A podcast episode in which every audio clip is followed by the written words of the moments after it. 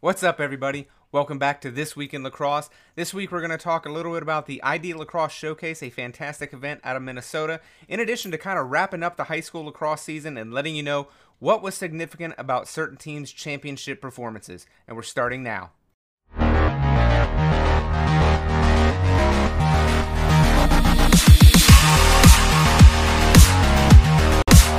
How's it going, everybody? Welcome back to This Week in Lacrosse. I'm really excited about this week's episode because at the end of this episode, we're going to have an interview with Bob Dignazio. He is the director of the ID Lacrosse Showcase. It's an event held out of Minnesota every year. It's in its fourth year, and I'm going to actually be in attendance this year. So, anybody who's in the Minnesota area and wants to say hello, I will be at that event on Monday and Tuesday. But I'll tell you why I decided to go to this event and what's going on with it later in the show. So we're kind of wrapping up the high school lacrosse season, which is always that bittersweet moment for me because I spend so much time. My season really starts in February and then it ends about mid June because Massachusetts doesn't finish this weekend, but the weekend after. So it's kind of one of those bittersweet moments where I'm like, oh, the season's over. It'll be nice to get a little bit of a breather and a little bit of a break. But as you guys all know, now is the crazy season, and we're heading into a completely new kind of high school season. So I just want to let you guys know that just because the high school season is ending, the content on the YouTube channel and on laxrecords.com is not going to stop. So please, if you haven't already, hit that subscribe button. And of course, if you like this video, be sure to give it that thumbs up. In addition to me heading to the ID Lacrosse Showcase this weekend, this weekend, the Premier Lacrosse League is coming to Chicago, so I'm going to that. So I'm going to do something from that. Not quite sure yet, but I'm going to take you guys along for the ride. But we do have to get to the business of wrapping up the high school lacrosse season. And I want to say the last week in the Mid Atlantic and for some of the states in the Northeast was one of the more exciting weeks of the high school lacrosse season. We're going to start off in New Jersey where Mountain Lakes won its third Tournament of Champions title. Now, for the people who may not be completely familiar with how New Jersey does their championship format, they have four state championships, groups one, two, three, and four, in addition to non public A and non public B. So six total. And what they do is after those teams win their state championship, they basically put them all in a pot and they all play in true Highlander style. There can be only one. And Mountain Lakes was that one. Matt Palazzi had a fantastic game both at the face-off where he went 13 of 20 and he scored four goals as Mountain Lakes defeated Delbarton 12 to 5. So a very impressive victory for the Lakers. So it was their third championship overall, but it was their first since 2014. Now, when the Tournament of Champions started, in 2004, the first couple years were kind of dominated by Mountain Lakes and Delbarton. Delbarton actually defeated Mountain Lakes in 2004, which was the first game of the year, and 2006, but Mountain Lakes got the best of the Green Wave in 2007 and 2008. But obviously, both teams walk away with a state championship. Mountain Lakes just gets bragging rights as they are the best team in New Jersey for yet another year. I can't leave the Mid Atlantic without talking about a couple other teams. First, I want to talk about Briar Woods out of Virginia because right now they have the current longest active winning streak in the nation with 43 games after they won their third state championship in four years with a 9-8 win over Atlee. So Briar Woods has the longest active winning streak at 43 games. We have Duke City Lacrosse Club out of New Mexico that also has a winning streak in the 40-ish range and Westminster out of Maryland is boasting a winning streak in the high 30s. So next year is going to be a really interesting season because you always get to that point where when you start talking about 40 can they get to 50? And some of those teams, considering the amount of games they play, have the potential to get to 60. And it's 60 for me. That's when it starts to get real. And by real, I mean, are we looking at a team that has any potential of winning the 92 straight games that is currently the record. That's a long way off. You're talking like two or three seasons, even once you get to 60 games. So it's a long stretch and a very definite marathon for those teams. But we still got another season or two before we can even start to talk about that. Kind of wrapping up the Mid Atlantic for this week and for the season, we had LaSalle and Conestoga out of Pennsylvania meeting for the uh, PIAA championship. This was one of those games, it's almost tradition because these two teams met for the fifth time since the sport was sanctioned. And this was the matchup for many, many years as the sport was kind of growing and finally got its sanctioned designation. So out of those five times, this was the third time LaSalle beat Conestoga to win the PIAA title. And while we're in Pennsylvania, Bishop Shanahan defeated Hershey 12 to 3 to win the Class 2A championship, and that was Shanahan's second consecutive championship. Another interesting thing about Bishop Shanahan is they finished the season with a 20 game winning streak, but they actually had a 20 game winning streak in this season that got snapped.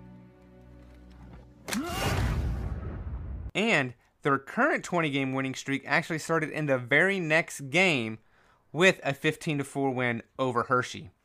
Pretty fitting. And it just would not be right to talk about the high school lacrosse season and championship games without mentioning Brother Rice out of Michigan. The Warriors got a literal last second goal by Justin Glad in a 14 13 win over Detroit Catholic Central to win the Division 1 state championship. Now, most years this would be ho hum, Brother Rice wins another title, but after last year losing to Detroit Catholic Central in a championship game, snapping the Warriors' streak of 14 straight championships, this is the first time they've won in two years. And the Warriors now have a mind boggling 25 championships in program history, which puts them in a tie for second all time. They're tied with St. Paul's out of Maryland, who won 25 MIAA championships in their well MIAA or MSA championships in their program history. So who holds the record for most championships ever?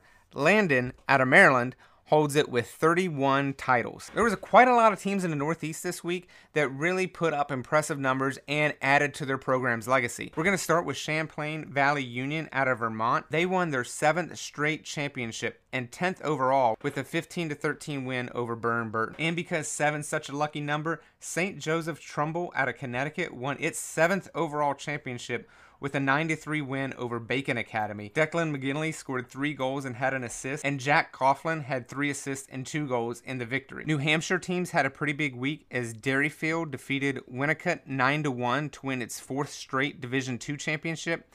This gave the Cougars its sixth overall title. In the Division One championship, Pinkerton beat Bishop Guertin to win its 12th overall title in program history. What's interesting about the Division 1 championship is Pinkerton and Bishop Guertin really seem to have a lock on that title game because they have met for that Division 1 championship for 7 consecutive years. From 2010 to 2014, Bishop Guertin got that Division 1 championship and they also won titles in 2016 and 2017. And as you can see, my dog is really excited about that. Pinkerton won it all in 2015, 2018, and of course now 2019. What makes it also interesting is Pinkerton now leads the state with the most championships championships overall with 12, and Bishop Guertin is second with 9. All right, now I want to shout out a couple of the New York teams. First, we're going to go with Victor, who won its fourth championship in the last five years with a 9 7 win over John Jay. Goalie Liam Holler made 19 saves to help the Blue Devils to victory in that game. Shoreham Wading River and its star attackman Xavier Arline as they defeated Jamesville DeWitt 12 to 7 in the Class C championship game. This actually gives the Wildcats their fourth title in program history. And of course, it was a true party in Long Island as Massapequa defeated Fairport 10 to 6 in the Class A championship game, with Thomas Greenblatt scoring three goals and three assists in that victory. Chief stud faceoff man Angelo Petrakis won 15 of 20 at the dot to help lead the team. And finally, we're going to give a quick shout out to of Connecticut, who won the Class L championship with a 13 to 3 win over Wilton.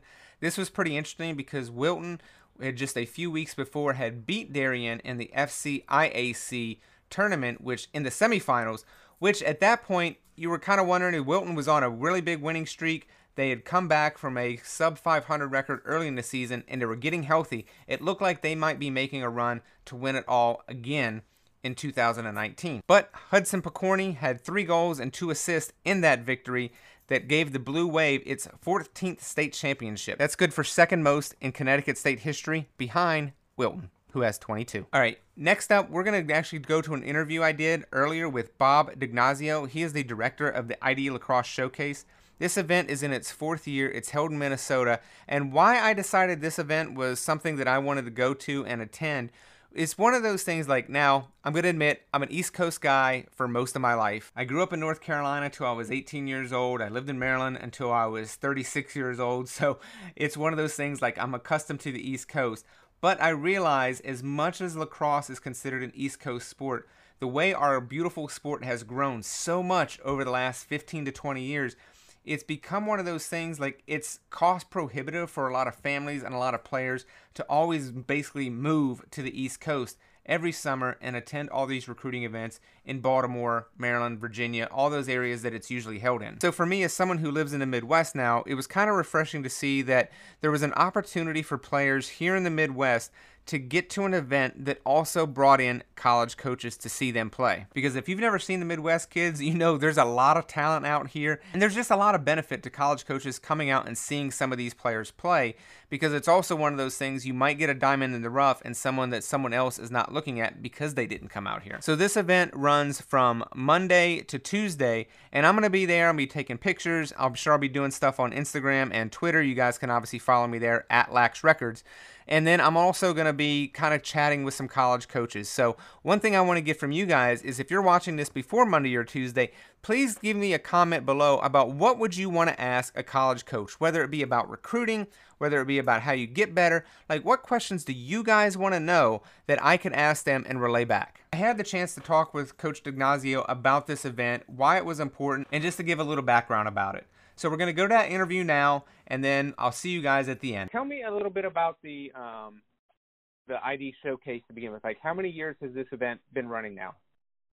Yeah, so we're in our fourth year um, at the ID showcase, and really it started because there was a need or a desire from high school players in the area to have a, sh- a showcase in the Twin Cities on the front end of the rec- of the recruiting uh, summer calendar. So Minnesota is a little bit unique in that the high school season is so late because of the weather. Um, it doesn't start usually until early April for games, and um, is then pushed back and usually ends. The state championship is usually Father's Day weekend, so that kind of takes away a few weekends of opportun- of recruiting exposure opportunities for high school players in Minnesota. So the goal of ID has been, and um, we've done a great job, is to give Minnesota players uh, an opportunity to be seen early in the summer. Mm-hmm. So it's right after the state championship weekend, uh, Monday, Tuesday, and our goal is for players to be identified by college programs as soon as possible. So then when they go to a club tournament with their their team later in the summer, or maybe another showcase that they're already on college's radars, and it's mm-hmm. not a first look for them, but uh, it's they're being seen for a second time. Right, gotcha. Um, so when like kind of what you mentioned, kind of the, the reason for starting it, but like what um, what was the kind of response in year one? Because I see like uh, it's mostly I'm looking at this year's roster. I guess you know there's a kid from Wisconsin. It looks like from there too, but it looks like primarily Minnesota kids. Like, what was the um, biggest gap you guys were trying to fill? Was it just because I know a lot of the people that I talked to, like I had a parent the other day tell me, like, you know, I'm basically moving to Baltimore for three months, so mm-hmm. you know his, his player can get, you know, his son can get seen. Um, was it that sort of thing you guys were trying to assist the Minnesota kids with? Yeah, exactly, Mike. Um, traveling to the East Coast can well does require a lot of resources resources both time and money and um I ID brings the college coaches a lot of them from the East Coast to Minnesota. So um players can sleep in their own bed the night before uh parents don't have to miss work. It's it's just a more comfortable and quite frankly economical environment um setup rather than you know a few flights and a few hotel rooms and and meals on the road um, on the East Coast. So, and, talk, oh, go ahead.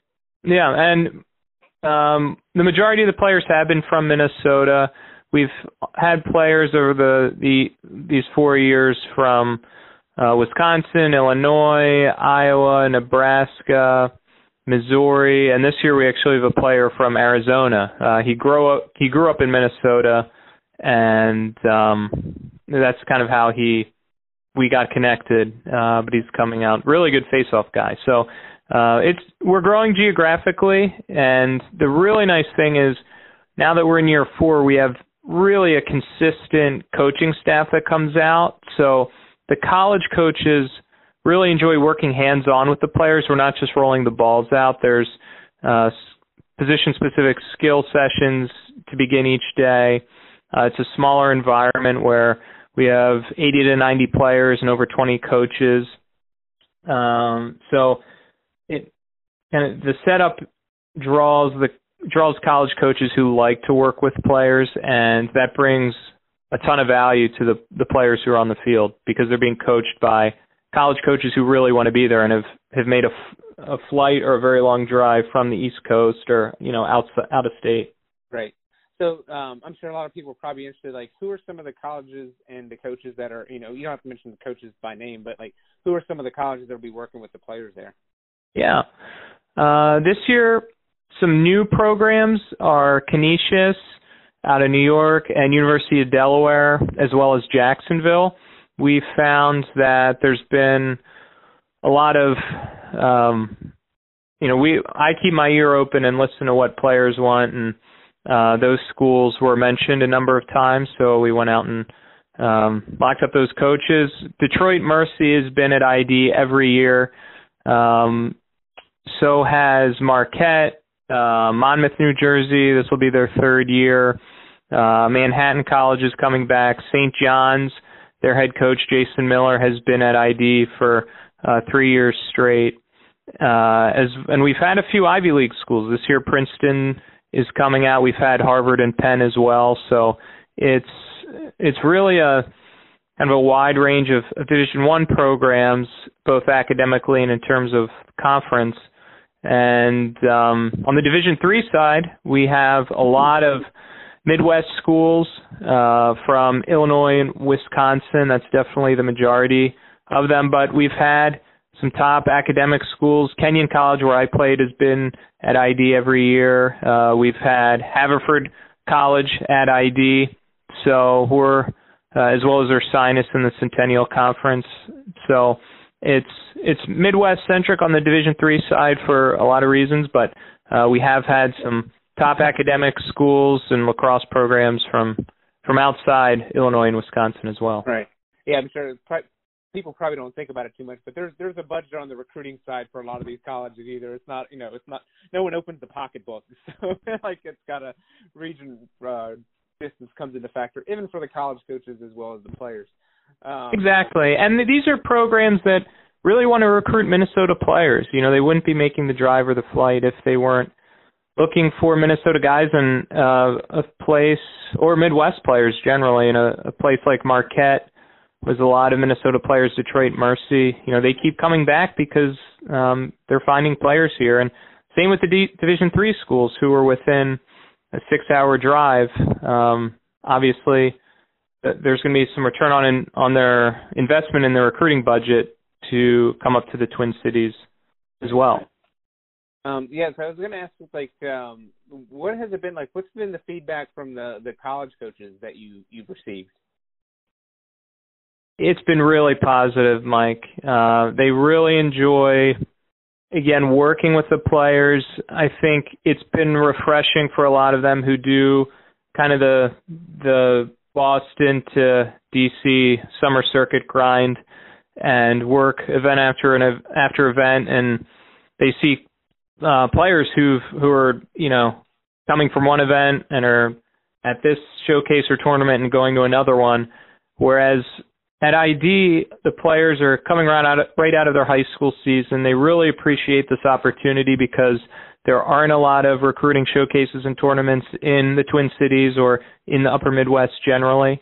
Uh, so they really um, are coachable and want to be coached. They want to get the exposure of the showcase, but they're also here to to be coached and and to improve. And they take advantage of it because it's they don't ever you know a recruiting showcase uh, every week in their backyard like players on the East Coast.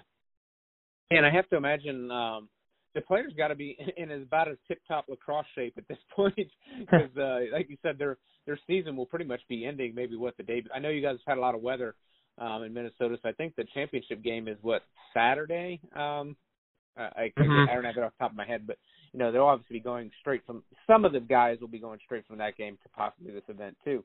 Um, so yeah in, in in good shape and ready to play. Definitely, definitely. Um, yeah, they're excited. They're in great shape, and it's just it's really good timing and works out really well. To talk a little bit about the the format, like what um ha, you, you mentioned the coaches work with the players, but what's the what's the format of the event? What would people expect to see? Um, should they you know either come to come to this to attend in a future event, or you know if they're coming to check it out? Yeah. Uh, so as I mentioned, we're not just rolling the balls out. It's really um, geared to provide a lot of value to players and parents, uh, quite frankly, of players who are who attend. So we start each day with practice sessions. Uh, day one starts with position specific skill sessions and then uh, time with teams. So players are assigned teams uh, before the event starts, so they know who they'll be coached by um, and who they're playing with. And so the morning starts with position specific drills. Then they move to working with their coaches and their team. They put in a set offense and offensive and defensive sets. Um, and then games start. So each player again gets about an hour of of um, skill work with college coaches per day. And then day one, each player gets three games coached by college coaches or with the same group of guys are with the same team throughout the day. And um, you know, when coaches aren't coaching, they're on the sidelines watching and evaluating and we have a lot of college coaches that just attend who aren't on staff, who aren't coaching, but are there to recruit as well. Uh, so the players, we have side by side turf fields, so it's two fields, so the players get a lot of exposure. There's no worry of if they're being seen or not. Um, every coach who attends sees every player uh, at the showcase. And on the end of Monday, the end of the first day, we do a recruiting education session where we bring together three or four division one and division three um, head coaches either division one coaches and and a division three coach usually and it's uh, we invite parents and players and it's a question and answer panel where players and parents can ask really anything they want to college coaches about the recruiting process, their program, financial aid, what it's like to be in their program, really anything. And it's it's always been a really informative conversation and really engaging conversation. Um, the last few years, we've had some great coaches. Um, I mentioned Jason Miller from St. John's, uh, Chris Colin from Detroit Mercy, Steve Brundage from Marquette. They've they've been on it each of the last uh, two years, and Doug Misarti is head coach at Kenyon. He's been on it as well, and um, it's it's really informative and really engaging. And um, then after that, we uh, have each of the Division three coaches get their own table, and players can go up directly to college to Division three coaches and talk one on one about their program, admissions, financial aid, because the Division three process is really school um, school specific as to whether a program is really gets receives commitments in the summer for early decision or, or later in the, the cycle. Um, and obviously, they have different schools, institution specific financial aid models and um, conferences and conference rules. So um, players can really talk one on one with D3 coaches about their their program, and that's that's huge because players can really find from that they can really begin to understand uh, differences between schools. Uh, they can start to kind of imagine themselves in a program and find what's what's the best fit. So this summer um, they can do campus visits um, or follow up with those coaches. So yeah. Monday is is jam packed. It's it's skill sessions, it's games, it's the recruiting session, and then Tuesday again we start with position specific um, sessions in the morning, and then finish with with games um, in the late morning and, and afternoon. Okay. Um, so you, you mentioned a little bit, you know, just as far as the, um, I guess the off the field, uh, as, you know, losing the word, you know, some of the off the field advantages that the the showcase has with the recruiting session. But you guys mm-hmm. also mm-hmm. have looks like you've partnered with um, Connect Lax. Would you talk mm-hmm. a little bit about that?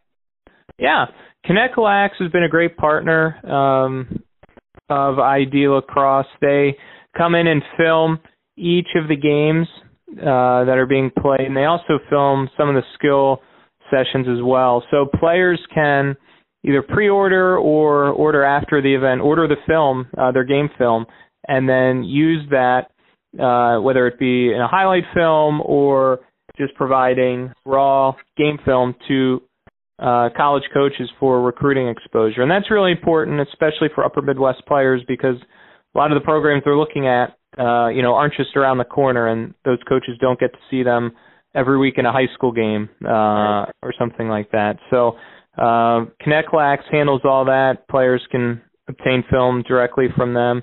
And ConnectLax also provides information about each school in attendance to players. So players can actually go on our um, colleges attending link on our website and see a map of all the schools that are attending, and they can click on a logo and see more information about those programs. And ConnectLax puts that together for us. So they've been a good partner. All right. Again, I want to thank Coach DiGnazio for taking the time to talk with me about the ID Lacrosse Showcase. Again, if you guys have a question or a comment, something you want to get from a college coach that you may not have access to, please let me know in the comments below, and I will do my best to ask those questions and get them answered for you. But that's going to be it for this week's show.